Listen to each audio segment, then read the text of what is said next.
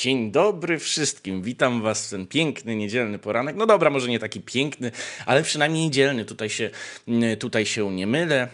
Rozpoczynamy wrześniowy, sierpniowy, mamy sierpień? Tak, sierpniowy przegląd prasy audio. Boże święty, jaki ja jestem bardzo nie w czasie. I tutaj we wrześniu przejrzymy w zasadzie 3 czasopisma, natomiast wybrałem 4 artykuły i chciałem też skupić się na języku, którym to nasi szanowni audiofile się posługują na tych swoich blogach, nie wiem jak to nawet nazwać, na tych swoich portalach audiofilskich, więc mam nadzieję, że mnie słyszycie dobrze, że mnie widzicie dobrze, wybaczcie dzisiaj w rozpuszczonych włosach, ale jeszcze są mokre, je sobie muszę dosuszyć, także wybaczcie. Więc zaczniemy od początku, czyli od pierwszego artykułu z portalu Soundrebels i fragment tego artykułu już wrzucałem do siebie na Facebooka, także mogliście go tam zobaczyć, natomiast cały tekst jest bardzo interesujący i to właśnie on zainspirował mnie do tego, żeby szerzej powiedzieć właśnie troszkę o języku, o takiej efektywności komunikacyjnej, bo to jest, wydaje mi się, bardzo zaniedbany temat tutaj w tej prasie audio, przynajmniej w tej prasie amatorskiej, bo w tej prasie drukowanej, no, przy której dawno już nas nie było, prawda? Wygląda to zgoła odmiennie, tam pracują ludzie, którzy są bardziej, powiedziałbym, przystosowani do takiego pisanego trybu komunikacji. Widzę, że tutaj już się gromadzą pierwsze osoby, więc chyba możemy powoli zaczynać z naszym przeglądem. Więc tak, WK Audio The Red, Soundrebels. Ja tutaj specjalnie wykadrowałem to w taki sposób, żeby nie było widać, czego dotyczy ten tekst i mam nadzieję, że nie wiecie, chociaż pewnie po tych fragmentach obrazków się domyślacie, ponieważ ten pierwszy akapit to jest sztos tego tekstu. Zacznijmy, ja nie będę mówić, o czym jest ten tekst. Jeśli nie wiecie, to próbujcie strzelać w komentarzach. Jeśli wiecie, to proszę nie podpowiadać, bo to jest, myślę, że bardzo, bardzo ciekawe zagadnienie. Zaczynamy. Pisze to oczywiście pan Marcin Olszewski. O tym, iż hi-fi, a szczególnie high-end, jest nader niszowym, żeby zbyt górnolotnie nie stwierdzić wręcz elitarnym hobby, czegoś nas wie aż nazbyt dobrze. Bardzo dużo jest takich, wiecie, nazbyt górnolotnie, nader niszowe, prawda? To są takie słowa, które w zasadzie nic nie wnoszą. Ja bym je wywalił, ale tak naprawdę ja bym wywalił cały ten akapit, dlatego ja sobie go tutaj podkreśliłem, ale to o tym zaraz. Z coraz większym przerażeniem obserwując ceny interesujących złotouchą brać komponentów, a pozostali mniej bądź bardziej nieświadomie ową wiedzę z własnej podświadomości wypierają. Jednak fakty, w dodatku możliwie profesjonalne, zebrane i zredagowane, nie kłamią. Okazuje się bowiem, iż ostatnie, znaczy się opublikowane w 2018 roku badania CBOS na temat słuchania muzyki rysują nader apokaliptyczny obraz otaczającej nas rzeczywistości. Otóż niby na pierwszy rzut oka nie jest źle, gdyż codziennie obcowanie z muzyką deklaruje 65% respondentów. Prym w niej wiedzie grupa wiekowa 18-24 lata, za którą plasują się 25-34. Ta pierwsza grupa to 77%, druga 75-35%. Właśnie 35-44-latkowy, no to takie trochę niegramatycznie, ale dobrze, 70%, czyli im respondent starszy, tym chęć słuchania spada. Jeśli chodzi o źródłowe muzyki, to z interesujących nas obszarów, z płatnych serwisów streamingowych korzysta 8%, płyt CD, DVD 14%, a płyt winylowych 2% populacji. Tutaj zwracaliście mi uwagę na Facebooku, że nie wiadomo z czego korzysta pozostała część populacji. Jesteście bardzo, bardzo zainteresowani. Niestety z tego tekstu się nie dowiemy. Z kolei przeprowadzone w dniach 17-29 listopada 2020 roku badania muzyczne Wybory Młodzieży Kantar Polska na młodzieży w wieku 12-17 lat wykazały, iż o ile muzyki słucha się dla przyjemności przynajmniej raz w tygodniu 67% tutaj pewnie respondentów, to de facto ową muzykę kupuje na nośnikach fizycznych w postaci plików, odsłuchuje za pomocą serwisów streamingowych zaledwie 10% i to właśnie wyżej wymienione minionym ujęciu tygodniowym. Na domiar złego już raport z badania rynku muzycznego dla Ministerstwa Kultury i Dziedzictwa Narodowego z grudnia 2013 roku wykazał, iż 89% respondentów odsłuchuje muzykę online za pomocą komputera, a ponad połowa, 53%, za pomocą smartfona.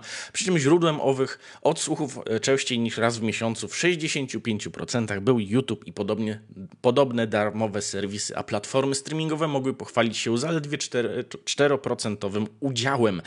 A teraz najlepsze. Wiecie Państwo, jaki procent respondentów pochwalił się wykorzystywaniem do odsłuchów pozyskanych z sieci dostępnych online nagrań na zestawach stereo w zrozumiałym dla ogółu znaczeniu wieża? 26%.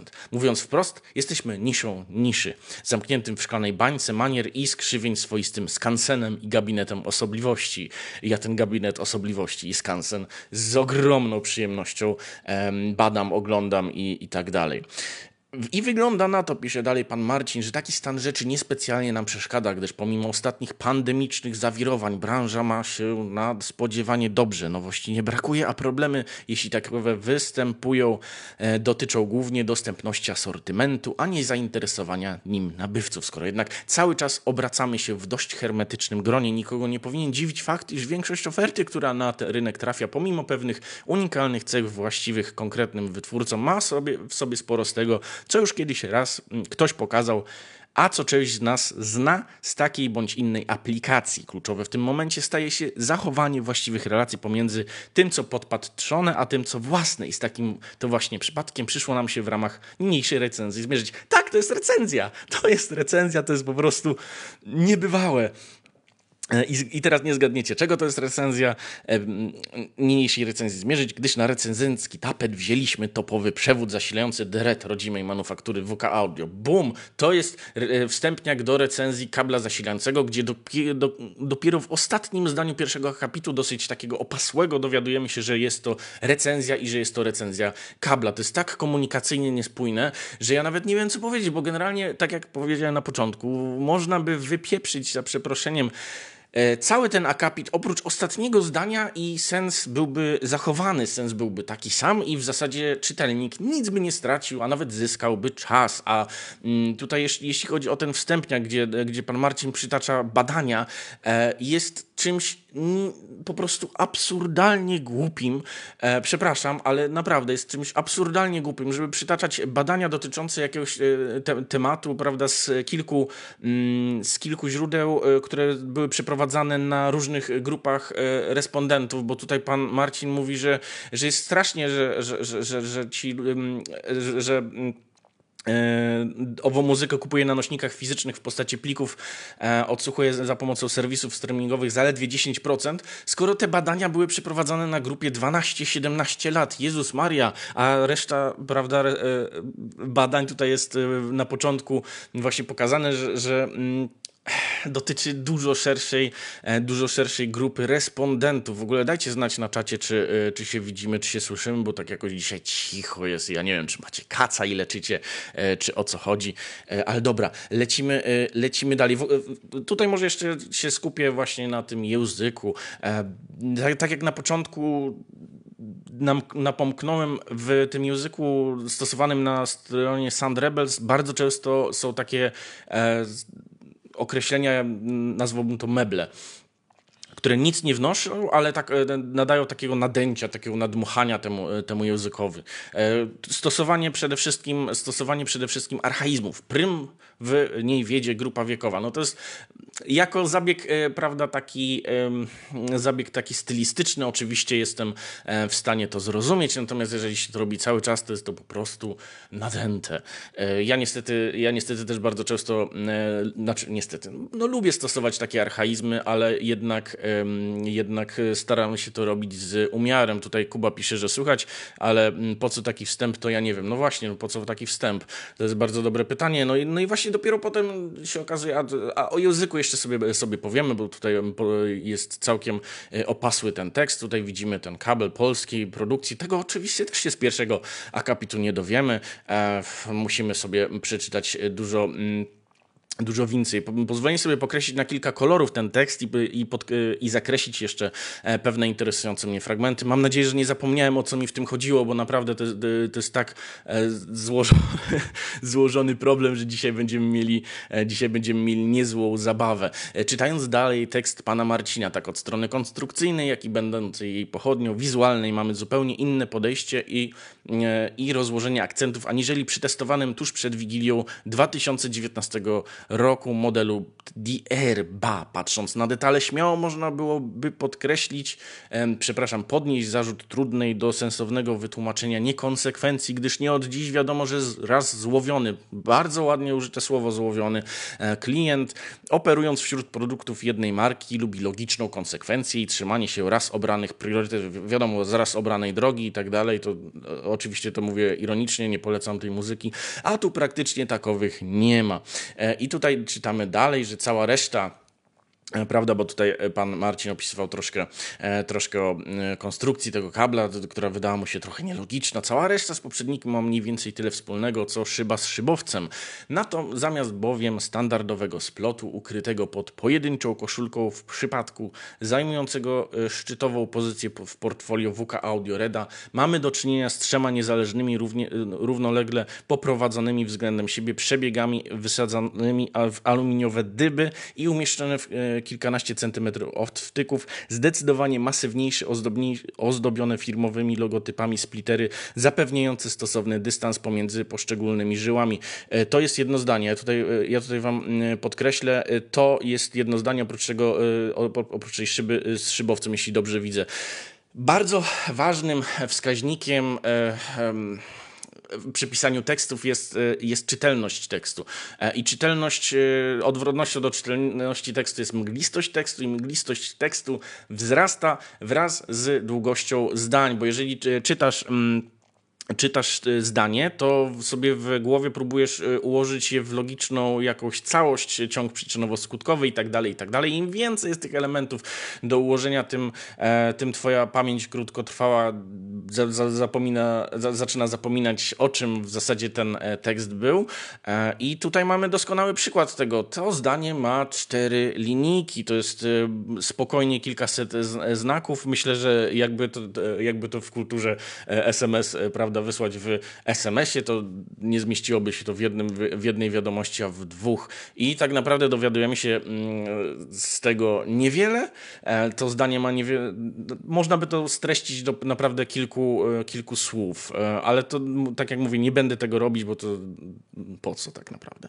Jak z pewnością część Państwa się domyśla, a co bardziej pamiętliwi i zarazem wierni czytelnicy, pamiętliwi i wierni zarazem, no to są takie właśnie słowa, których mogłoby tutaj nie być i ten cały tekst by na tym nie ucierpiał. Oczywiście rozumiem argumentowanie, że no to jest mój jakiś styl pisania, tak, ja tak po prostu piszę i tak dalej, ale to jest recenzja i recenzja no rządzi się swoimi prawami i jednym z tych praw jest właśnie takie, że tego stylu tam takiego nie powinno za dużo być, to raczej jest domena, nie wiem, jakichś felietonów, przepraszam tutaj za to, że puknąłem mikrofon, to jest domena raczej jakichś felietonów, takich tekstów bardziej rozwlekłych, natomiast recenzja ma charakter, powiedzmy, w tym kontekście powinna mieć charakter informacyjny, tak, jakie ma wady, zalety sprzęt, prawda, jak jest skonstruowany, o czym w ogóle mówimy. No i tak jak mówię, no nie dowiemy się tego ani z pierwszego akapitu, ani no tutaj teraz się dowiadujemy, jakie jest portfolio firmy WK Audio Red i nawet nie wiem, czy było już wspomniane o tym, że to jest polska firma, chyba jeszcze nie, a już mamy 2, prawda, opasłe fragmenty przeczytane. I tutaj wracając do tego zdania, na którym przerwałem, jak z pewnością część z Państwa się domyśla, a co bardziej pamiętliwi, zarazem wierni czytelnicy pamiętają, ów pomysł nie jest czymś specjalnie oryginalnym, gdyż podobne rozwiązanie m.in. w swojej topowej serii Flow Master Reference Extreme od lat stosuje duńskie Argento. Jednak tak pod względem zgodnej z firmową nomenklaturą kolorystyki, jak i samej budowy, Plichtowski przewód zasilający, i dopiero tutaj mamy wspomnienie, Plichtowski przewód zasilający, czyli to z jakiegoś Plichtowa prawdopodobnie jest, gdzie, tak jak mówię, wcześniej nie było o tym ani słowa. Mamy się domyśleć, że to jest polski producent chyba, albo tutaj pan Marcin na naszą domyślność się odwołuje, chyba że w tym gdzieś wcześniej ja zapomniałem, no ale cóż, jak jest taki opasły tekst, to niełatwo zapomnieć o tym. Więc lecimy dalej. Pod względem zgodnej z firmową nomenklaturą kolorystyki, jak i samej budowy, plichtowski przewód zasilający znacząco różni się od skandynawskiej konkurencji. Po pierwsze, bowiem co już widać na pierwszy rzut oka, jest czerwony. No, naprawdę. W końcu nazwa The Red nawet daltonistom daje dość jednoznaczny pakiet informacji. No i po co ta uwaga? Tak naprawdę. Po drugie, zamiast srebra wykorzystuje miedź o wysokiej czystości, a po trzecie, jakby tego było mało, każda z żył ma inną budowę. Wow! Jest to poniekąd kluczowa informacja, gdyż tak jak przy przewodach sygnałowych i głośnikowych warto dbać o zgodność orientacji z wyznaczoną kierunkowością. To jest dobre. Tak, w zasilających, pomijając przewody DC, o ile kierunkowości z oczywistych względów pomylić się nie da, to już rozsądnym wydaje się pamiętanie o poprawnej polaryzacji. Zawsze mnie to zastanawiało i sprawdziłem, tak, są kierunkowe przewody zasilające. Naprawdę. Po co? Nie wiem, ale są. Ponadto wiele uwagi poświęcono aspektowi tłumienia drgań z niezwykłą troską, dobierając odpowiednie materiały. Niezwykła troska, po prostu jak dziecko, to tam było fifara, dobierając odpowiednie materiały chroniące przewodniki przed szkodliwym wpływem drgań na ich pracę. Praca przewodników, szkodliwe wibracje, swoje 3 grosze w tej domenie. Dorzucają również wspomniane dystansery i splitery. Warto też wspomnieć, że The Red wykonywany jest ręcznie, co biorąc pod uwagę popularność produktów WK Audio w państwie środka, nie pozwala Witoldowi Kamińskiemu, właścicielowi i konstruktorowi polskiej marki, nawet na chwilę nudy. I zobaczcie, że tutaj mamy, w zasadzie jesteśmy w połowie tekstu i dopiero się dowiadujemy, że to jest polska marka, prawda, którą pan konstruktor Witold Kamiński sobie założył. Wow, to jest naprawdę trochę odwrócony taki ciąg informacyjny tutaj. Tutaj podkreśliłem sobie na czerwono, nie pamiętam już dlaczego, dlatego postaram się przeczytać i domyśleć, co miałem na myśli. A chyba już wiem. Jednak dość już nawiązujących, niezwiązanych z nurtującym nas pytaniem o brzmienie dywagacji. Zamiast bowiem skupiać się na wtyczkach, peszelkach i podatności na zginialnie, nomen omen, biorąc pod uwagę gabaryty i wagę tytułowego przewodu całkiem przyzwoitej, najwyższa pora napisać, jak nie tyle on sam gra, co wpływa na brzmienie podpiętych nim do życiodajnego prądu komponentów. To też zauważyłem, że tutaj pan Marcin, ale to będzie też mała niespodzianka. Pan Marcin ma taką tendencję do stosowania pewnych kalek językowych, do takich... Wydaje mi się, że można by zrobić generator pana Marcina, w sensie jeżeli jest prąd, to on musi być życiodajny, ten prąd. Jeżeli, prawda, pan Marcin pisze o swoim tekście, to musi to być epistoła. Tutaj też jest kilka takich... Bardzo dużo takich właśnie ma kalek, tak jak powiedziałem, i to jest bardzo ciekawe, bo stosowanie jakichś synonimów jest bardzo ważne w tekstach, żeby po prostu nie zanudzić tego czytelnika, bo czytając to naprawdę trudno się skupić, jak już się wie, jakie będzie całe, no może nie całe zdanie, ale jakiś cały zwrot i tak dalej, i tak dalej. Jest to bardzo niewygodne i to też świadczy niestety o tym, że autor tego ma chyba niezbyt bogate słownictwo.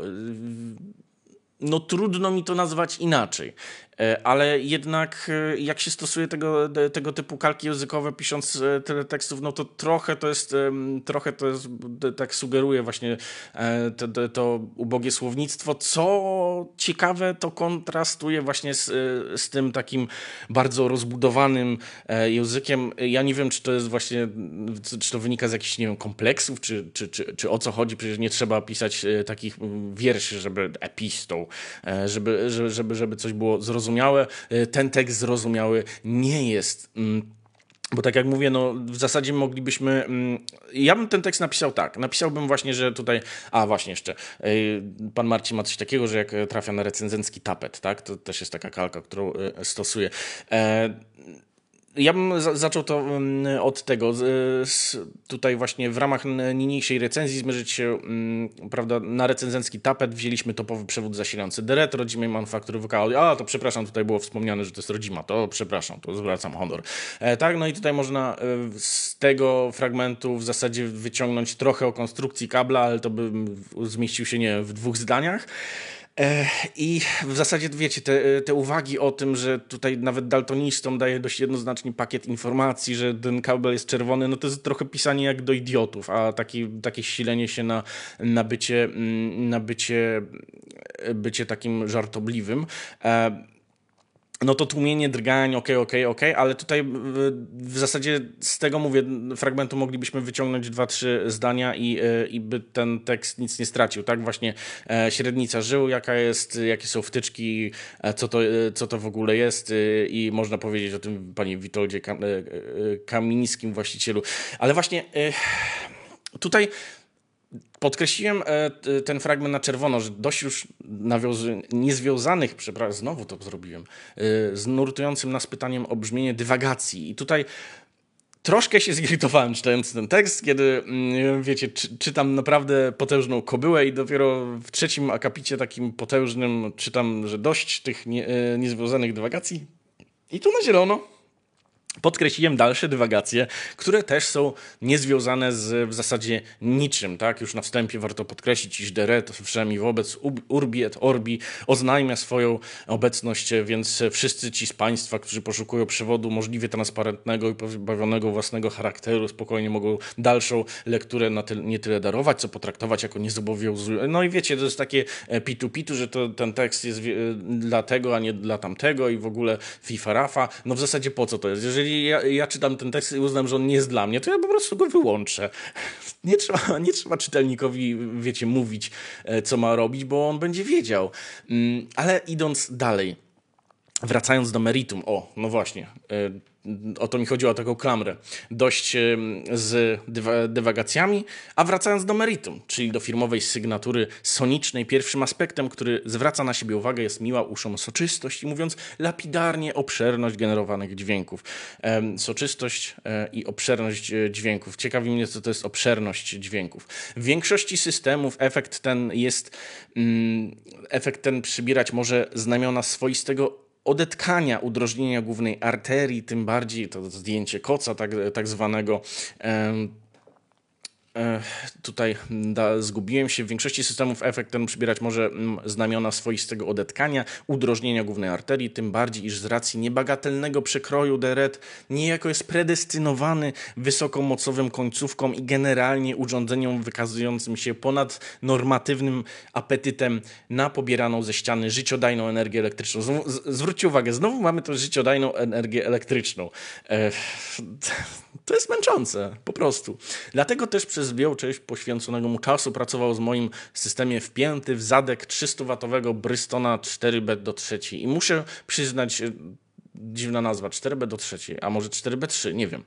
I muszę przyznać, że dawno żaden przewód w podobnej cenie, bardzo ważne, żeby powiedzieć, że w podobnej cenie, nawet chyba nie wiemy jeszcze, ile ten przewód kosztuje, nie sprawił mi tyle radości, zamiast bowiem każdy dźwięk rozbijać na atomy i dzielić włos na czworo. O właśnie, dzielić włos na czworo, to też bardzo często pan Marcin stosuje. WK Audio buduje nadwyraz angażujący. Znowu, co ten tekst straci, jeżeli wykreślimy ten nadwyraz? Buduje angażujący, świetnie osadzony w basowym fundamencie spektakl i serwuje go jako całość, a nie zbiór niezależnych składowych. Pozdrawiam, składowy. W dodatku scena ani myśli wyrywać się do przodu, przynajmniej jeśli chodzi o pierwszy plan, gdyż zdecydowanie chętnie eksploruje wymiar głębokości. To mnie zawsze fascynuje, że scena jest nie tylko szeroka, ale jak widać jeszcze głęboka, a przypominam, że niektórzy audiofile wyróżniają również wysokość sceny, czyli mamy naprawdę trzeci wymiar. No nie wiem, czy realizatorzy dźwięku, kiedy realizują, czy jacyś masteringowcy, kiedy właśnie pracują nad nagraniem, zastanawiają się nad tym, jak wysoko będzie w panoramie ustawiony jakiś instrument, no bo tutaj taka drobna sugestia, no scena, prawda, to może być tylko szeroka albo wąska. Tam na takich stołach mikserskich, nie mam tutaj czegoś takiego, jest taka gałeczka, która jest podpisana panorama i tam jest prawo-lewo, nie ma góra-dół, to nie jest joystick, wiecie, to, że tam jeszcze, kurczę, możecie dopchać ten, a basista tam trochę się cofnie. Nie, to nic takiego tam nie występuje i kablami tego tak naprawdę nie zrobimy. No i tutaj właśnie, więc udało się uniknąć przysłowiowego pakowania solistów na kolana słuchaczy. Podoba mi się to stwierdzenie. W końcu to jazzowe misterium, a nie lapdance w podrzędnym barze w Las Vegas. To też mi się spodobało, że tutaj właśnie recenzując ten przewód, pan Marcin wykorzystał nagranie Cassandry Wilson i stwierdził, że to jest jazzowe misterium, a nie lapdance w podrzędnym barze w Las Vegas. Tak, to jest słynne powiedzenie, że scena jest tak szeroka, że zaczęła mi znikać kokaina ze schowka. I już dążąc do podsumowania, czy zatem WK Audio The Red można uznać za propozycję dla wszystkich? Gdzie, przypominam, pan Marcin spędził naprawdę dużo czasu, żeby napisać, że no nie, to nie jest dla wszystkich. Jeżeli tam szukasz czegoś, to nie, to ten kabel nie jest dla ciebie. Pół żartem, pół serio stwierdzę, pisze pan Marcin dalej, że niekoniecznie, gdyż część miłośników deklasowych wzmacniaczy wagi piórkowej może mieć problem z ich niekontrolowaną lewitacją. Tutaj nawiązuje autor do tego, że kabel jest ciężki i może po prostu przeważyć taki wzmacniacz klasy D, który po prostu jest lekki. A tak już na serio, to jeśli Państwa systemy nie cierpią na zbytnią nadwagę i brzmieniową opasłość, to aplikacja The Red jedynie doda im wigoru i przyjemnie podkręci drive, pokazując, że nawet starszym rockowym nagraniom warto dać drugą szansę. Jeszcze jedno, czyli porównanie do poprzednika. Niby DR był bardziej akuratny i precyzyjny, jednak to właśnie The Red cechuje się nieporównywanie większą swobodą i dynamiką, więc większego marudzenia warto przełknąć jego nieco... Nie rozumiem tego zdania. Jego nieco wyższą cenę i uznać, iż w pełni zasługuje na szczytową pozycję w plichtowskim portfolio. Jezus Maria, jakie to jest męczące. I czytając tutaj drugi tekst, postanowiłem sobie już trochę nieco bardziej pokreślić ten tekst i tam też będzie taka ciekawostka, tak jak powiedziałem, autorem tego tekstu jest pan Marcin Olszewski i spróbuję tutaj znaleźć jeszcze cenę tego kabla, bo tutaj zazwyczaj no powinna być taka informacja. O, jest. Dopiero na samym końcu dowiadujemy się, że ten kabel kosztuje 4,5 tysiąca euro za 1,5 metra w Europie, czyli na Azję podejrzewam, tam gdzie tam państwo środka, bla bla bla, ta cena jest troszkę wyższa. Tutaj Kuba pisze, że ten język jest taki przytłaczający. Mi się jeszcze jedna rzecz rzuca w oczy, oprócz tego, że ten język jest przytłaczający, to jest niekonsekwentny, bo zauważcie, że tutaj pan Marcin pisze, zwraca się do czytelników państwo, per państwo, czyli tak formalnie, oficjalnie, tak? Czyli można by się spodziewać po tym tekście, że będzie on w jakiś sposób poważny, albo taki bardziej skondensowany, jak to pisze pan na przykład Wojciech Pacuła, którego taka niekonsekwencja akurat nie cechuje, moim zdaniem. No to tutaj mamy właśnie wstawki takie niby humorystyczne, tak, że tutaj nawet, prawda, daltonista będzie wiedział, że ten deret jest czerwony i tak dalej. No w zasadzie tak i zawsze na początku taki po prostu, to jest też taka cecha rozpoznawcza pana Marcina, że zawsze na początku jest ten taki rozpasły wstęp, który najczęściej nie ma nic wspólnego z tym, co się dzieje tutaj w tekście. Ja tutaj przełączam teraz nasze recenzje i spojrzę jeszcze na czat. Tutaj w ogóle przypiąłem jeszcze komentarz z linkiem do portalu Buy Coffee Tu, gdzie możecie mi postawić przysłowiową kawkę, która pewnie mi się przyda z racji tego, że jadę już za miesiąc na wakacje, długo wyczekiwane i naprawdę nie mogę się doczekać do norweskich lasów, będę tam, prawda, jadł szyszki i tak dalej. Więc też przegląd prasy audio we wrześniu się nie odbędzie, bo wracam dopiero w październiku, także pamiętajcie, można hasać, drodzy audiofile, można hasać, prawda, hulaj dusza, tona nie ma. Ale jak wrócę, to się wami zajmę, także się nie przejmujcie. Tutaj nadrobimy sobie, zrobimy może taki troszkę dłuższy taki przegląd prasy audio, jeżeli ze mną wytrzymacie te, powiedzmy, nie wiem, 2 godziny czy ile, no ale takie przeglądy prasy też już mieliśmy, więc jakby myślę, że to nie będzie dla was specjalnym problemem. Lecimy dalej. Soundrebels, Finite Elemente Pagode Master Reference Mark II. Ja to oczywiście humorystycznie czytam to, no ale ta nazwa się tak pięknie rymuje, że nie mogę się powstrzymać, proszę mi wybaczyć. Jest to stolik, tak? Jest to recenzja stolika. Natomiast nie będę się skupiał na tym, że autor słyszy stoliki i jest z tego zadowolony, ale no właśnie pozwolę sobie, tak jak widzicie, bardziej pokreślić i wykreślić tutaj ten tekst i postaram się przeczytać i myślę, że dojdę do tego, co tam wczoraj wieczorem miałem na myśli, kiedy to kreśliłem. Mam nadzieję, że pamiętacie moją zapowiedź sprzed kilkunastu dni przeprowadzenia serii testów stolików pod komponenty system audio, pod kompletny system audio. Szczerze powiedziawszy, nawet temat wyniknął dość przypadkowo na skutej decyzji. Co to jest skuta decyzja? O korekcie ustawienia. Końcówki mocy, ale jeśli już wskoczył na tapet, tutaj właśnie już wcześniej o tym mówiłem, to jest taka kalka, która jest bardzo częsta dla Soundrebels, wskoczył na tapet, tapet to jest stół, dlatego też w takiej formie autor się tutaj zwraca i to jest pierwsze zdanie, nie, to są 2 zdania, ale no w zasadzie po co tutaj w tym tekście są takie wzmianki jak mam nadzieję, że... No jakby zaczynasz tekst, no to nie, po co się tak zwracać do czytelnika? Mam nadzieję, że pamiętasz. Nie. Pamiętacie moją zapowiedź sprzed kilkunastu dni przeprowadzenia serii testów stolików pod kompletny system audio? Pytajnik, jedziesz dalej. Szczerze powiedziawszy, można wywalić. Temat wyniknął dość przypadkowo. To skuta decyzja, nie wiem o co chodzi. Prawda, temat wyniknął dość przypadkowo. Chciałem skorygować ustawienia końcówki mocy, ale jeśli już wskoczył na tapet, postanowiłem nie tylko znaleźć coś najlepszego do swoich potrzeb. Oczywiście mowa o walorach sonicznych, jak w przypadku każdego akcesorium audio, ale przy okazji podzielić się z wami moimi, mniemam, iż dla wielu cennymi podczas podobnych ruchów konfiguracyjnych obserwacjami. Tutaj jest kolejne zdanie. Postanowiłem sobie je przeczytać i tak...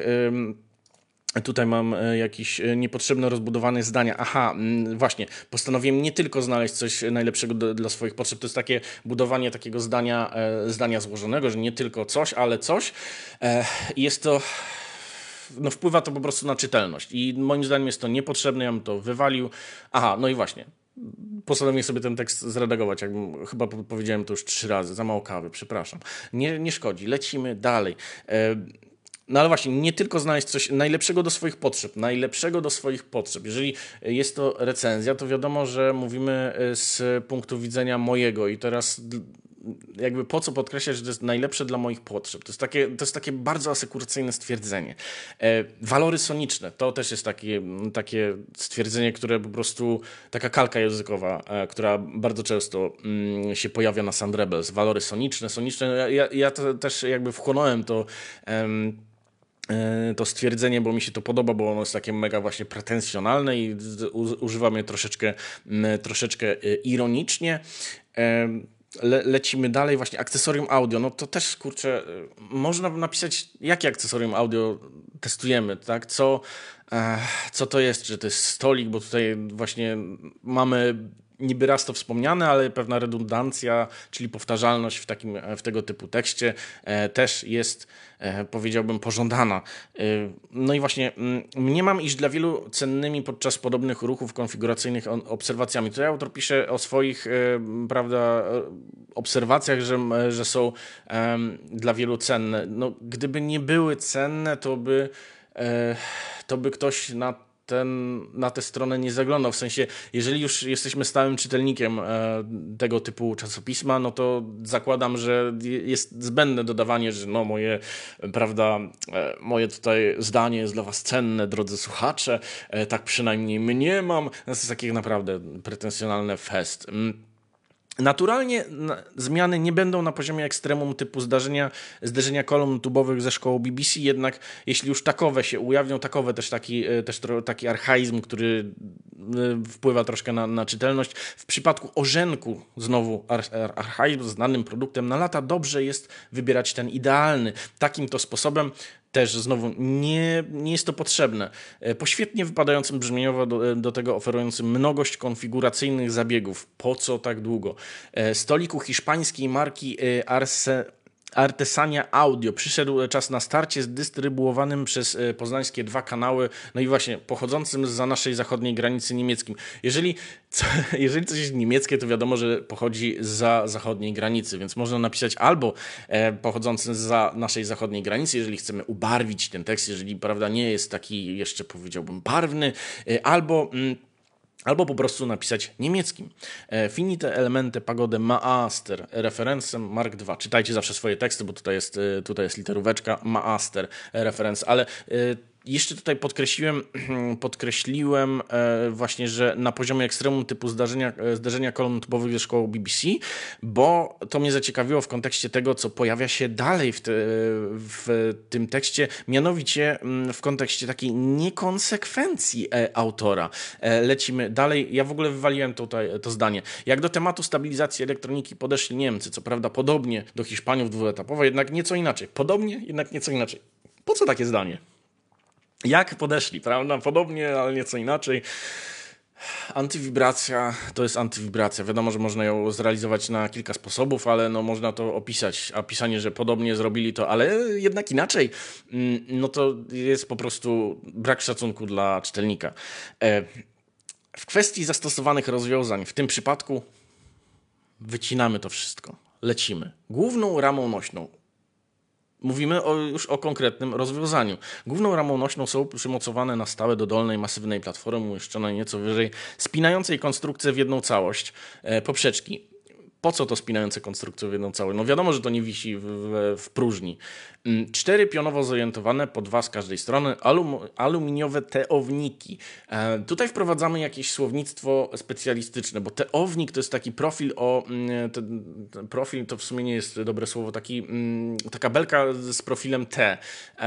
Teownik, no to może być znane, nie wiem, dla jakichś spawaczy, czy no generalnie ludzi, którzy się zajmują takimi technicznymi zajęciami, natomiast no, wymaganie od audiofila, żeby wiedział, co to jest teownik, no nie wiem, chyba że ludzie starszej daty uważają, że to jest po prostu tak popularne stwierdzenie, że wszyscy wiedzą, no, nie wiem, okej. Do tak uformowanej ramy jako pierwszy stopień eliminacji szkodliwych wibracji. I tu znowu pozwolenia sobie wywalić. Po co? Do tak uformowanej ramy. Zachowujmy te zdania czyste. Jako pierwszy stopień eliminacji wibracji, po co szkodliwych? Przecież skoro się je eliminuje, to wiadomo, że nie są pożądane, prawda? Za pomocą poziomych stalowych szpilek przymocowano 2 odpowiednio skonstruowane platformy nośne. Znowu, jakby nie były odpowiednio skonstruowane, no to po co, wiecie, po co ta informacja, że są odpowiednio skonstruowane? No, to śmietnik po prostu do tego tekstu. Platformy nośne, podbędące ostoją dla elektroniki półki. Naprawdę.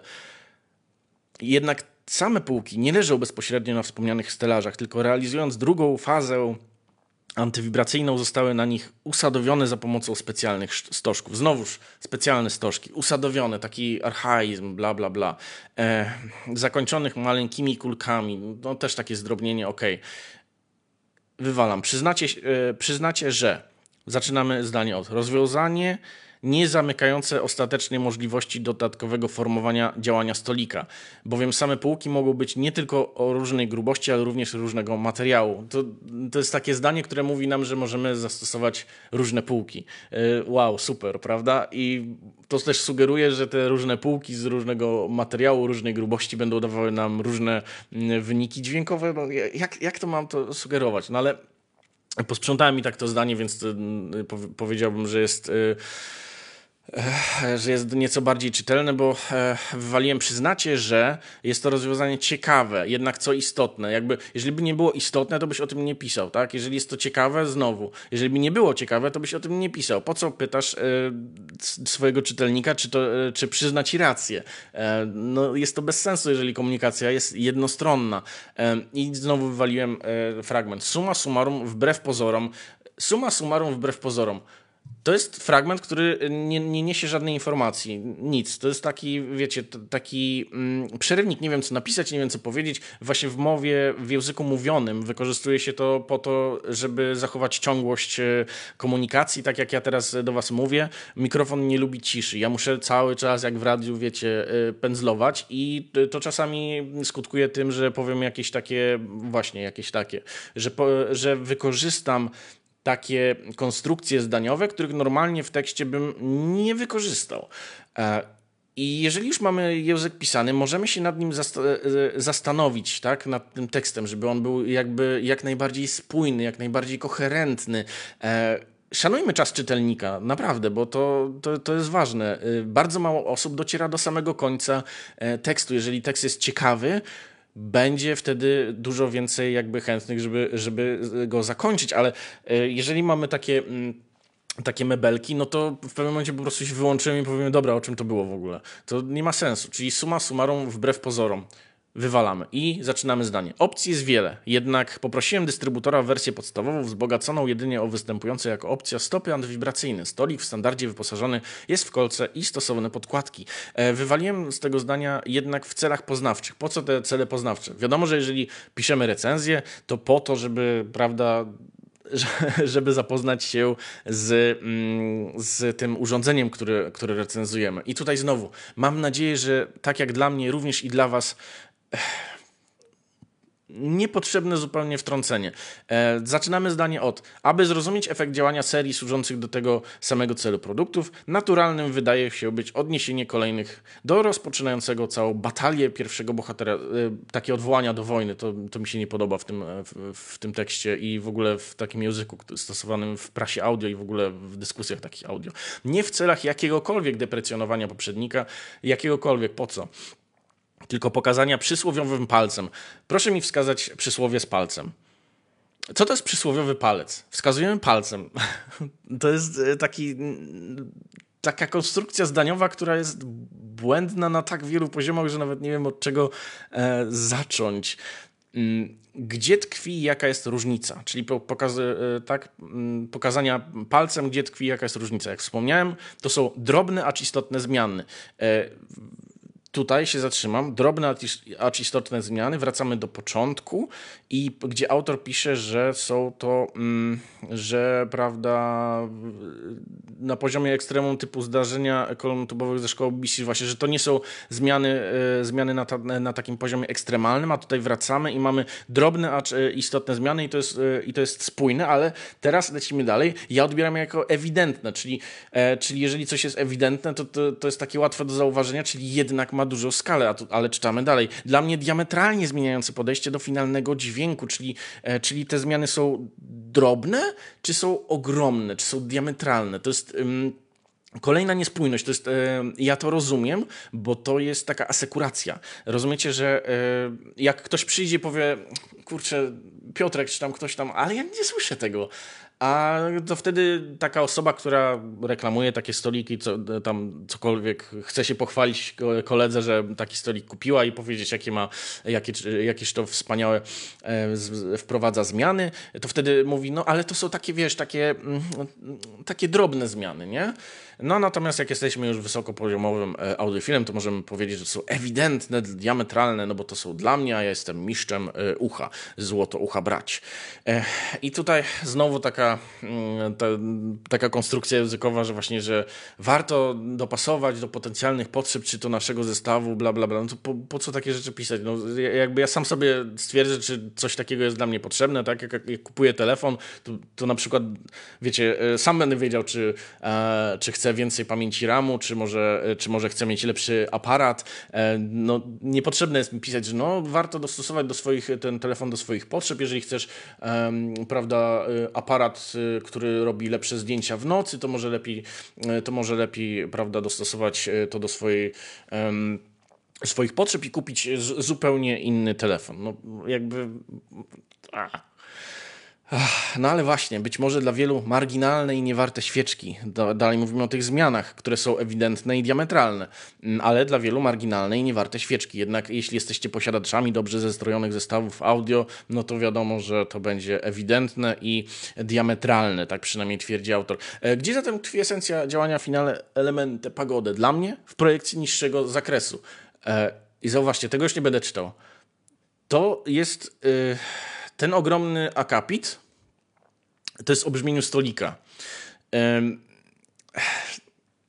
No i to jest taki bełkot, ale to taki bełkot, że po prostu przekreśliłem to jedną wielką czerwoną kreską. No, weźmy losowe zdanie. Ogólne podejście do pokazywania dźwięku, podobnie jak w Artesanii, jednak w tym jednym, jakże ciekawie oddziałującym na całość przypadku znacząco inne. Czyli takie samo, ale inne. Znowu, no to jest, Jezus Maria, po co to pisać? Kto to czyta?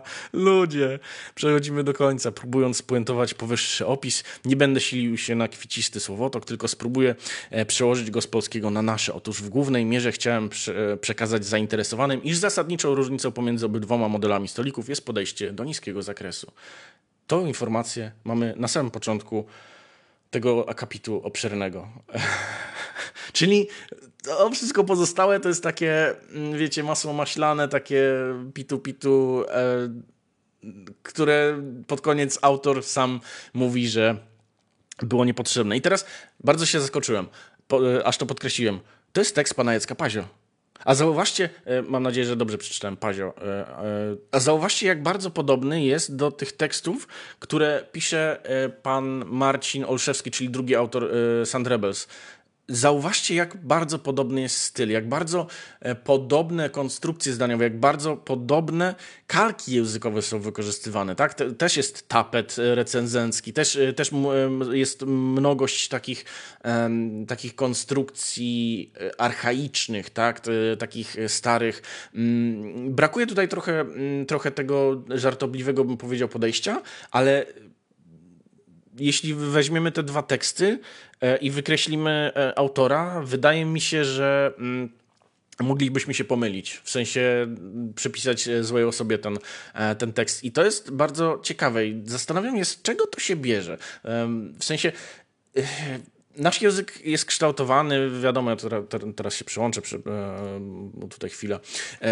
Nasz język jest kształtowany na podstawie tego, prawda, naszych doświadczeń, tak, czyli na podstawie tego, z kim rozmawiamy, takiej komunikacji, którą na co dzień prowadzimy, ale również takich komunikatów, które przyjmujemy, tak, czyli na przykład przekazu w telewizji, w radiu, prasy, jaką czytamy, książek, jakie czytamy. I jak widzę dwa teksty, które są tak bliźniaczo do siebie podobne na ten sam temat i językowo po prostu używają takich samych kalek i wiecie, takie same elementy i takie same błędy logiczne, strukturalne są w tych tekstach, to się zastanawiam, czy to nie wynika przypadkiem z takiego ograniczenia, powiedziałbym, bodźców zewnętrznych, czyli takiego zamknięcia się w takiej bańce, nie tyle językowej, no chociaż może trochę językowej, ale właśnie w takiej bańce, gdzie są wykorzystywane właśnie tego typu komunikaty.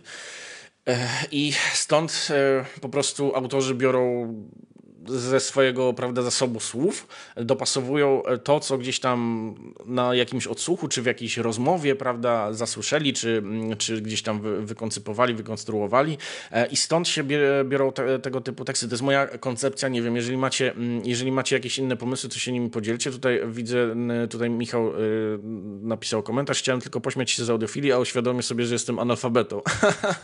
Dobra, to teraz pozwolę sobie już zakończyć te dywagacje językowe. Wiem, że to było dla was bardzo ciężkie do przeglądnięcia, więc przejdziemy do czegoś lżejszego, do takiego typowego już testu do takiej typowej recenzji sprzętu audio przechodzimy do portalu wstereo.pl i idziemy do testu Taga Harmony TWA 10B. Co innego widzisz, co innego słyszysz, pisze autor. Jezu, zapomniałem, jak się ten pan autor nazywa. Maciej Stempurski bodajże, jeśli się nie mylę. Tak.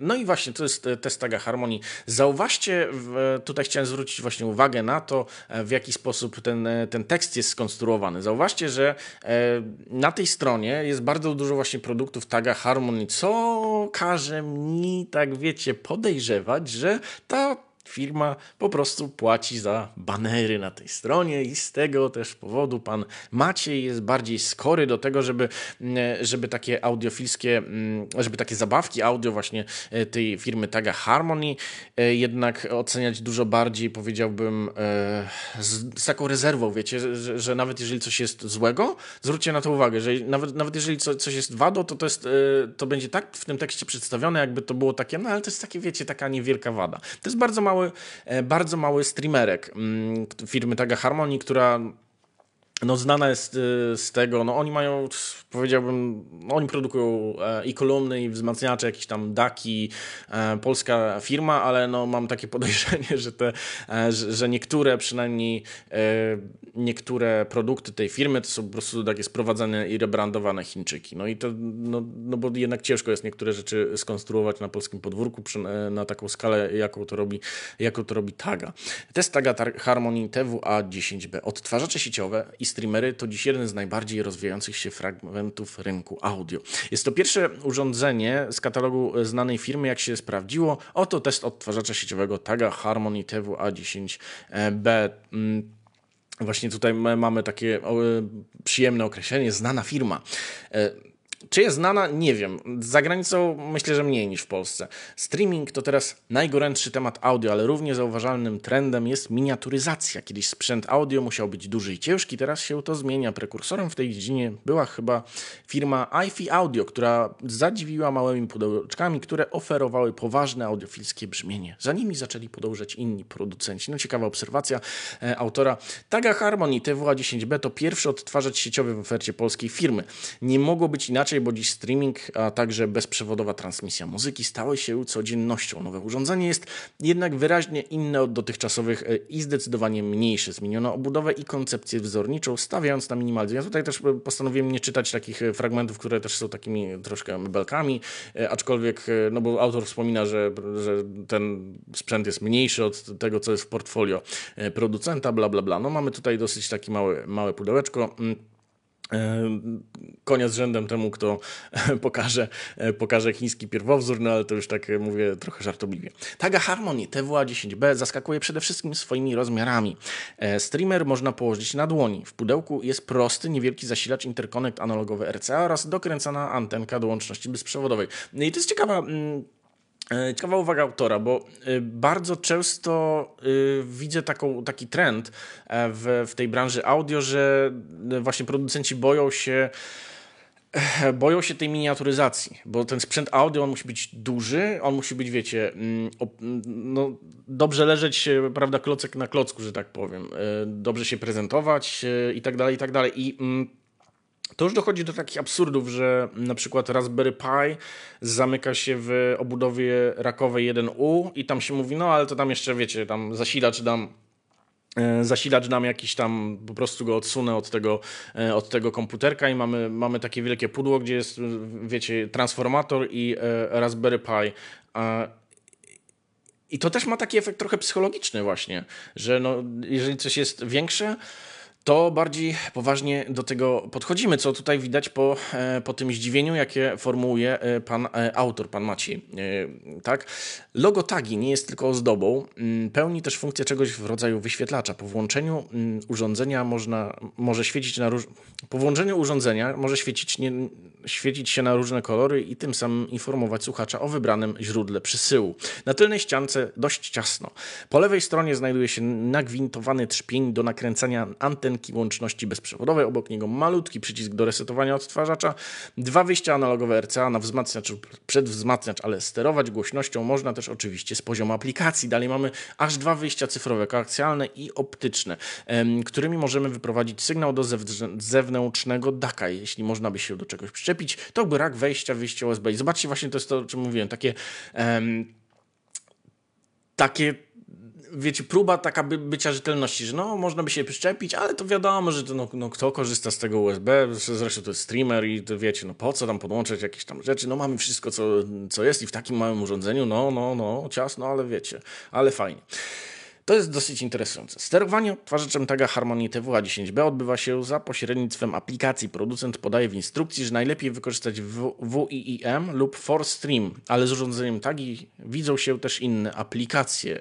To mnie interesuje, bo to właśnie wskazywałoby na to, że to jest jakiś rebrandowany artykuł, ponieważ producent po prostu nie posilił się o własną aplikację. I tak z mojego doświadczenia wynika, że te aplikacje są największym problemem tego typu urządzeń. W sensie, że wiecie, instalujemy kolejną aplikację do obsługi jednego urządzenia. Ja mam na przykład aplikację do sterowania jedną żarówką, co jest głupie, ale no, w takim świecie żyjemy, że jednak wiecie, zamiast jakiegoś huba, prawda, który to wszystko zespaja, no to mamy jakąś jedną aplikację. Ja na przykład tą żarówką nie mogę sterować z poziomu Alexy, mimo że tutaj mam też Alexę, ponieważ żarówka się nie widzi z moim echodotem, tylko z tym większym echodotem by się widziało i wiecie, ja tam patrząc na żarówkę myślę sobie, będę sobie sterował głosem żarówką, patrzę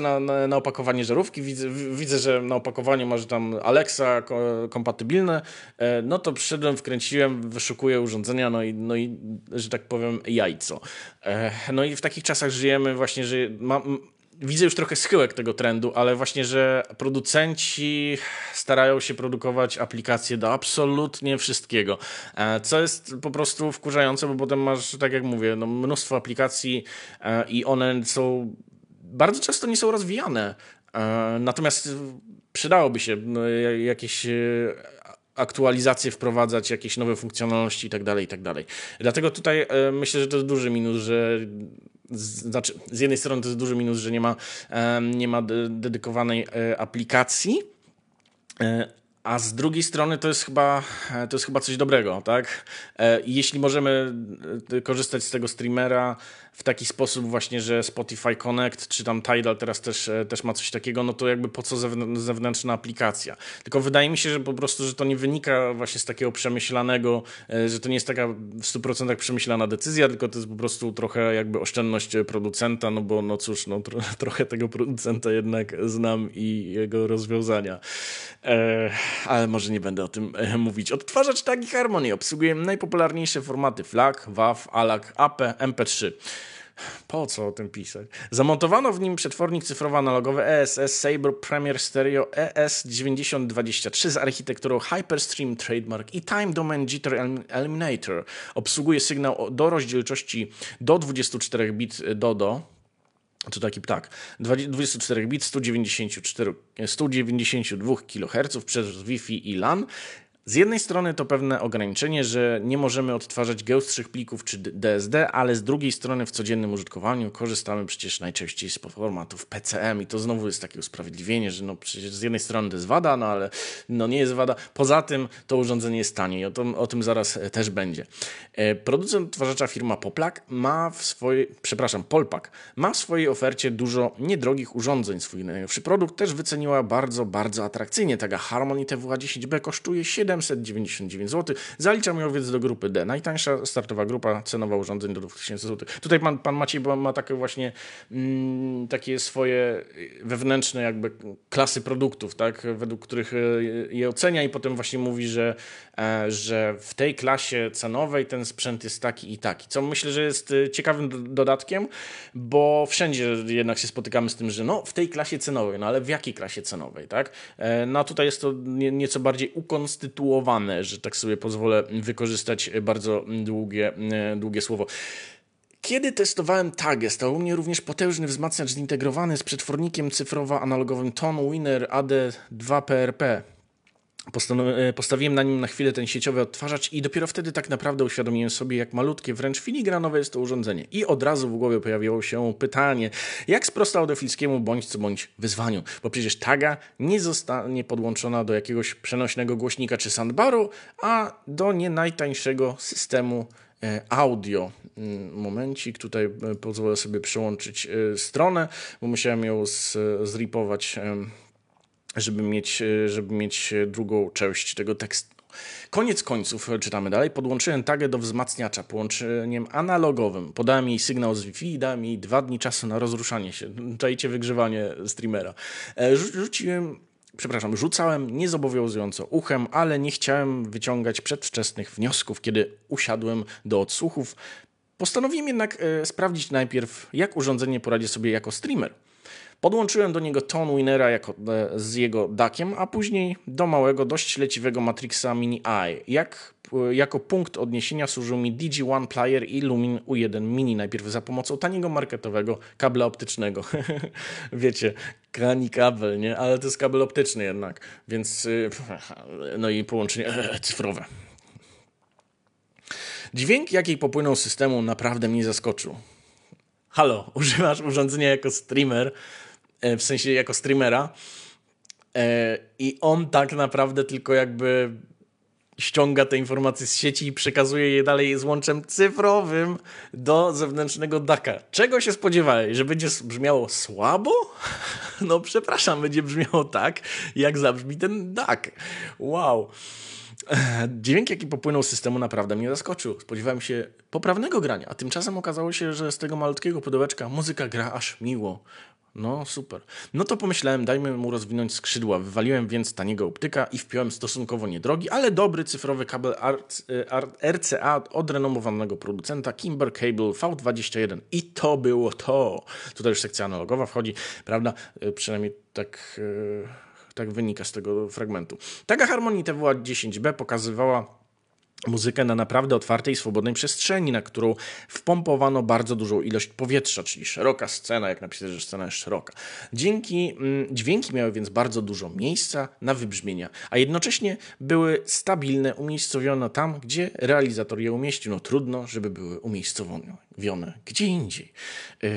W ogóle Taga Harmony TWA-10B dzielnie radzi sobie z rozdzielczością, natomiast nieco gorzej radzi sobie z oddaniem bogactwa brzmienia. Tu jednak słychać pewne ograniczenia, choć w kontekście ceny trudno się do czegoś przyczepić. No wiadomo, jakby były, że tak powiem, mniej banerków, to by się bardziej wszczepiło pewnie. Nie? No ale wiadomo, dobra, oddaję tutaj Bogu co boskie. To jest oceniane w konkretnej kategorii cenowej, no dobra, to tutaj nie ma się do czego przyczepić. Teraz bardzo ważna uwaga, można próbować temu do pewnego stopnia zaradzić w dość prosty sposób, tutaj chodzi właśnie o tą rozdzielczość, a jednocześnie wynieść granie malutkiej tagi na wyższy poziom. Chodzi o wymianę zasilacza. Urządzenie dostarczone jest prościutkim, tanim zasilaczem impulsowym. Jego wymiana na liniowy, bateryjny czy bardziej zaawansowany impulsowy daje od razu słyszalny efekt. Aż mi się gorąco robi, Jezus Maria, jak o tym pomyślę tylko. Co się zmienia? Przede wszystkim poprawiają się nasycenie i wybarwienia muzyki. Jakby ktoś dolał nieco więcej farby do muzycznego obrazu. Dolejcie trochę farby do tego nagrania, panowie. Dźwięki, głównie średnicy, stają się gęstsze, bardziej plastyczne. Otrzymujemy więcej informacji o ich strukturze. Na pewno tak jest, szczególnie jeśli służy jako transport. No. Podsumowanie. Udał się tadze ten odtwarzacz. Oj, udał. Firma stworzyła miniaturowe urządzenie kosztujące śmieszne pieniądze, które potrafi zabrzmieć jak pełnoprawny składnik niedrogiego, ale dobrego systemu audiofilskiego i jest naprawdę bardzo funkcjonalny. Ja w ogóle jestem zwolennikiem, jeśli chodzi o tego typu urządzenia, Raspberry Pi. Naprawdę, bo moim zdaniem więcej nie trzeba. W sensie stawiasz sobie malinkę, tam możesz sobie postawić runa albo wolumia. Ja wolę runa, bo wolumia mi się jakby wykrzacza. Hulaj dusza Boga nie ma. Jest po prostu... To też jest kalka językowa, którą dzisiaj użyłem 2 razy. To też jest taka... Możesz sobie jakby dostosować funkcjonalność. Nie jest to trudne, bo w zasadzie instrukcje do wszystkiego są w sieci i jakby tanim kosztem masz taki właśnie streamerek, który możesz połączyć z dowolnym DAC-iem w zasadzie, więc możesz sobie to brzmienie tam kreować na tym poziomie.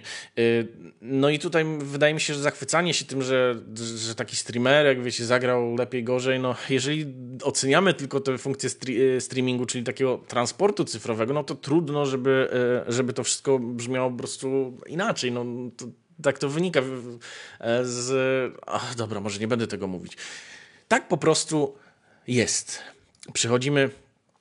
Zbliżamy się powoli do końca naszego tutaj programu. Widzę, że już ponad godzina nam pykła. Dzisiaj frekwencja jest niewielka, ale nie szkodzi. Jak zwykle zrobiłem ten stream troszkę z zaskoczenia, mimo że tam anonsowałem go na stories na Instagramie, na który serdecznie zapraszam. Nie ma tam absolutnie nic. Jakby prowadzę ten Instagram trochę jako żart, no ale wiadomo, jak każdy porządny influencer, muszę mieć Instagrama, prawda, żeby wrzucać tam zdjęcia jedzenia, bo do tego służy Instagram. No i jeszcze kotków, ale nie mam kotka, bo mam alergię. Wracając tutaj do tego, High Fidelity, Divine, zaraz przejdziemy właśnie do ostatniego tekstu z portalu High Fidelity. Jeszcze chciałem coś powiedzieć, ale oczywiście zapomniałem, więc dobra. Myślę, że możemy w takim razie przejść już do meritum, adrem i tak dalej. Divine Acoustic Copernicus, kabel głośnikowy polskiej produkcji, cena w czasie testu 2000 euro plus VAT za 2 razy 2,5 metra, a w Polsce 9000 zł za też taką długość. Zobaczmy, jak tutaj jest piękny, prawda, taki splitter w postaci takich skrzypeczek i tutaj będzie też o tym splitterze i w tym tekście jest tyle ciekawych twierdzeń, że musiałem o tym napisać, bo ja jakby, wierzcie albo nie, ale nie lubię czytać testów kabli, w sensie bardzo wiele jest, widzę, że w sensie jest moim dzisiaj takim Nemezis. Nie lubię czytać testów kabli na tego typu portalach, bo one są właśnie bardzo takie podobne do siebie jednak. No, to jest super kabel w tym, prawda, zakresie cenowym. Jest ciepły albo zimny i wiecie, szczegółowy albo nieszczegółowy. No i ułożcie sobie z klocków ten tekst i będziecie mieli, prawda, wspaniały test kabla. No ale właśnie, czasami padają w takich testach takie twierdzenia, że po prostu nie mogę na to przymknąć oka. Lecimy. Test. Oczywiście autorem jest Wojciech Pacuła. Zdjęcie Divine Acoustics. Premiera. Divine Acoustics jest polską specjalistyczną firmą założoną w 2003 roku przez pana Piotra Gałkowskiego. W centrum jej zainteresowań są kolumny głośnikowe, ale w ofercie znajdziemy również podstawę antywibracyjną, nóżki antywibracyjne oraz kabel głośnikowy. Produkty Divine Acoustics są opracowanymi własnymi, znacznie różniącymi się od pozostałej oferty, znacznie różniącymi się od pozostałej oferty na rynku. Ciekawa teza, ciekawa. Nie ma chyba osoby, która po kontakcie na żywo z kolumnami Divine Acoustics Bellatrix nie byłaby pod ich wrażeniem, pisze pan Wojciech. Pomysł na nie, sposób i jakość ich wykonania budzą największy szacunek. Dbałość o najmniejszy nawet szczegół konstrukcji, budowy oraz projektu plastycznego stawia tego polskiego producenta wśród najlepszych na świecie. Najnowszym dodatkiem do oferty Divine Acoustics jest kabel głośnikowy Copernicus. Choć kable połączeniowe oferuje wiele firm zajmujących się produkcją kolumn głośnikowych, a Divine Acoustics jest specjalistą w tej właśnie dziedzinie budowy kolumn oczywiście. To zwykle jest to dla nich dodatek do oferty. Patrząc na kabel Divine, czytając o jego budowie, a przede wszystkim słuchając, mamy jednak pewność, że to pełnoprawny składnik systemu. Jego cechą szczególną jest nietypowy wybór materiału na przewodniki. To jest ciekawe. I tutaj pan Wojciech się rozpisuje o tym właśnie, jakie to są rodzaje miedzi i niemiedzi stosowane. No i wiadomo, te kable, słynne kable węglowe, które Van den Hul kiedyś tam robił z takiego przewodzącego węgla, które to są bardzo cenione przez złotouchą brać, jak to dzisiaj powiedział pan Marcin. Lecimy więc dalej, jeśli chodzi właśnie o materiał, z którego wykonany jest kabel Divine Acoustics. Został on wykonany ze srebrnych drutów pokrytych złotem. Wcześniej znałem tylko jedną tego typu polską firmę, Verictum. Technika. Jak mówiliśmy, przewodnikiem Kopernikusa jest okrągły drut srebrny pokryty warstwą 24-karatowego złota. Kabel ten wykonywany jest na zamówienie i według specyfikacji Divine Acoustics przez jedną z polskich firm. Ponieważ złoto niechętnie wiąże się z miedzią, potrzebny jest tak zwany substrat. drut srebrny, a tutaj mówimy o pokrywaniu miedzi złotem. Czyli jaki jest ten kabel? Srebrny czy miedziany? Ja jestem zmieszany, wstrząśnięty, zmieszany. Ciekawe. No ale lecimy dalej. Złoto niechętnie wiąże się z miedzią. Potrzebny jest tak zwany substrat, który by to połączenie zagwarantował. W tym przypadku jest nim pallat. Przewód następnie jest odprężany wibracyjnie i jednocześnie polerowany granulatem z drewna orzechowego. Nie wiem, jak to skomentować. Polerujecie kabel drewnem orzechowym. W sensie co? Takie jakieś kijki, czy jakieś takie granulki z tego... No dobra, jest napisane, że granulat, no ale co to jest? Ekogroszek? Przyciągasz kabel przez ekogroszek, kurczę, czy o co chodzi? I teraz właśnie wchodzimy w piątą gęstość. Kurczę, nie wziąłem folii aluminiowej, ale teraz, jeżeli jesteście, to prawda, jest pora na to, żeby założyć takie foliowe czapeczki. Bo wchodzimy w piątą gęstość. Tak zwane odstresowanie mechaniczne przewodnika stosowane jest przez najlepsze firmy, w tym Acrolinka, który w opisie swoich produktów używa określenia stress-free.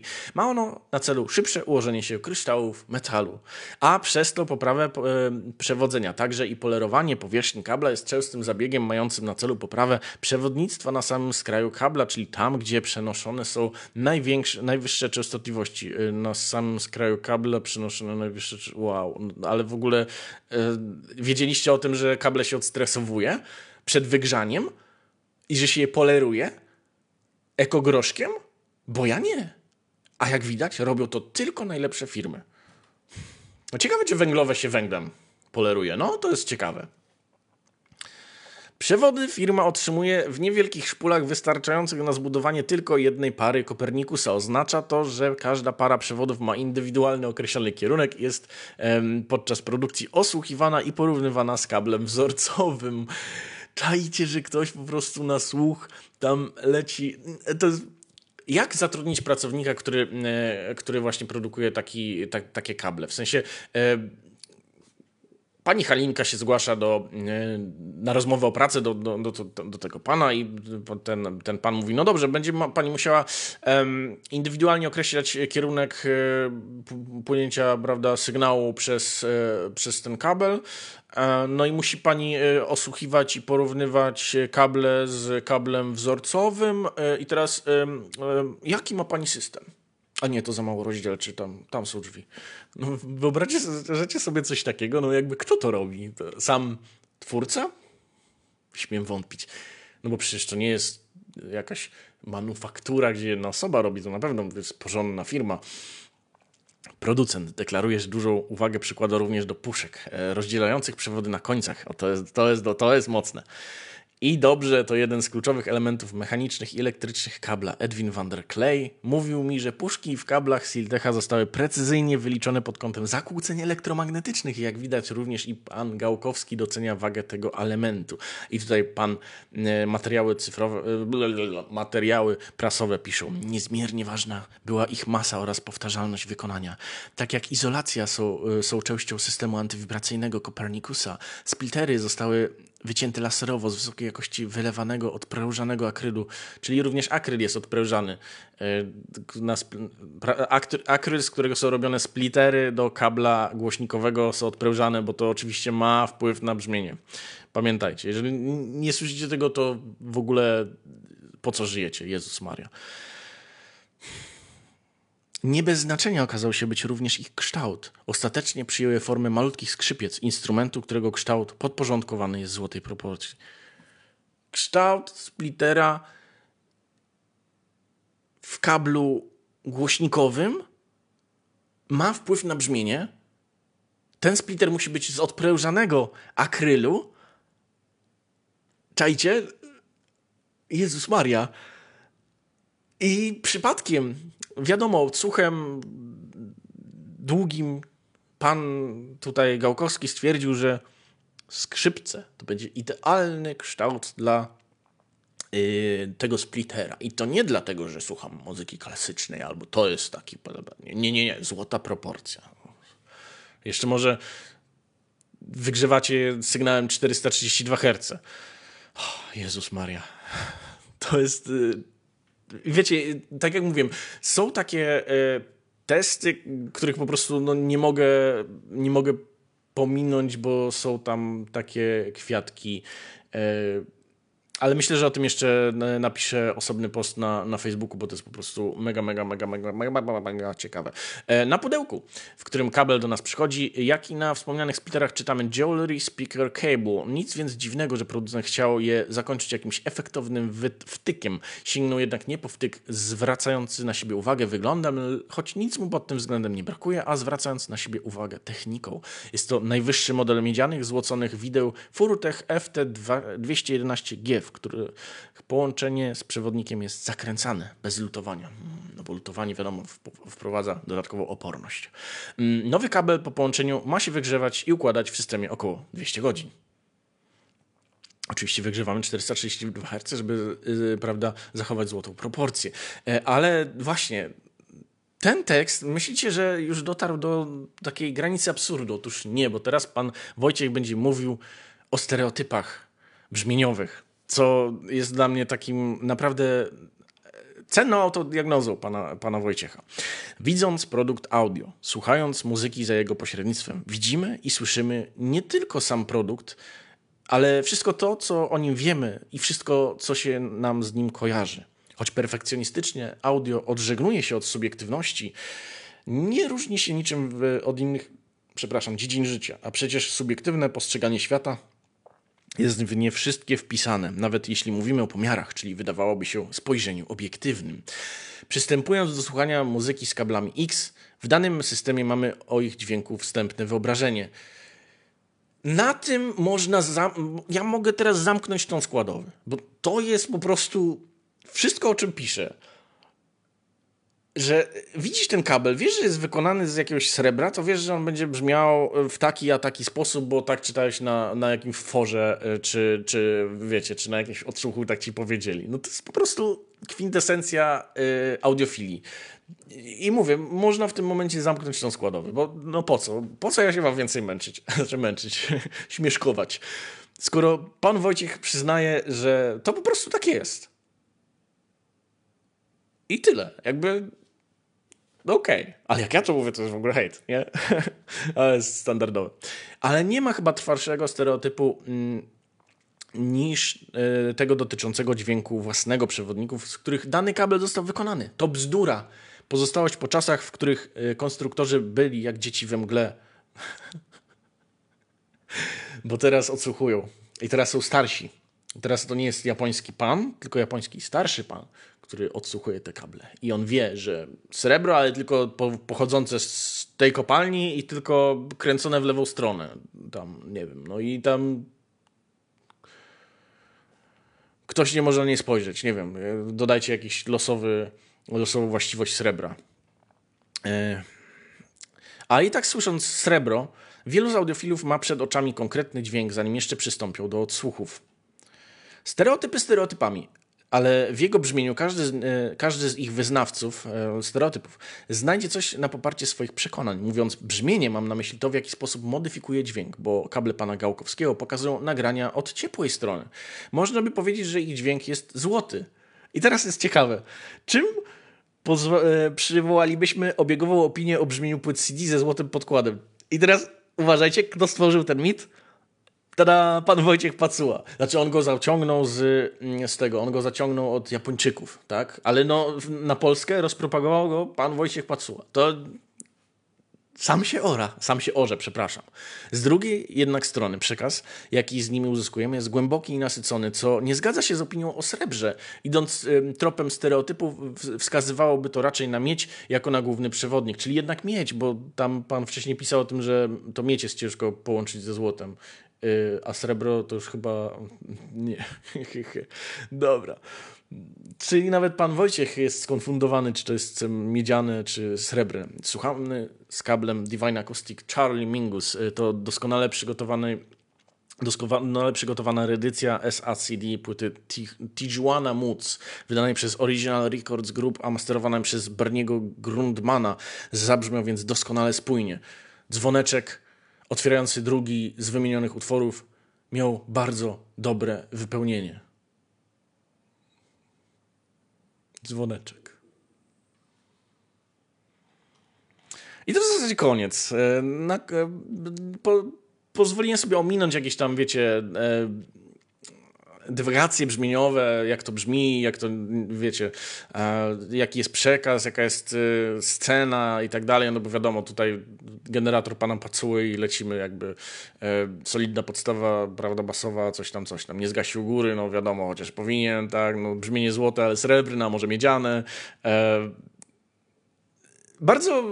Bardzo mnie tutaj zaciekawiła po prostu ten fragment dotyczący po pierwsze konstrukcji tego kabla, a po drugie właśnie tego, jak pan Wojciech mówił o stereotypach dotyczących właśnie brzmienia.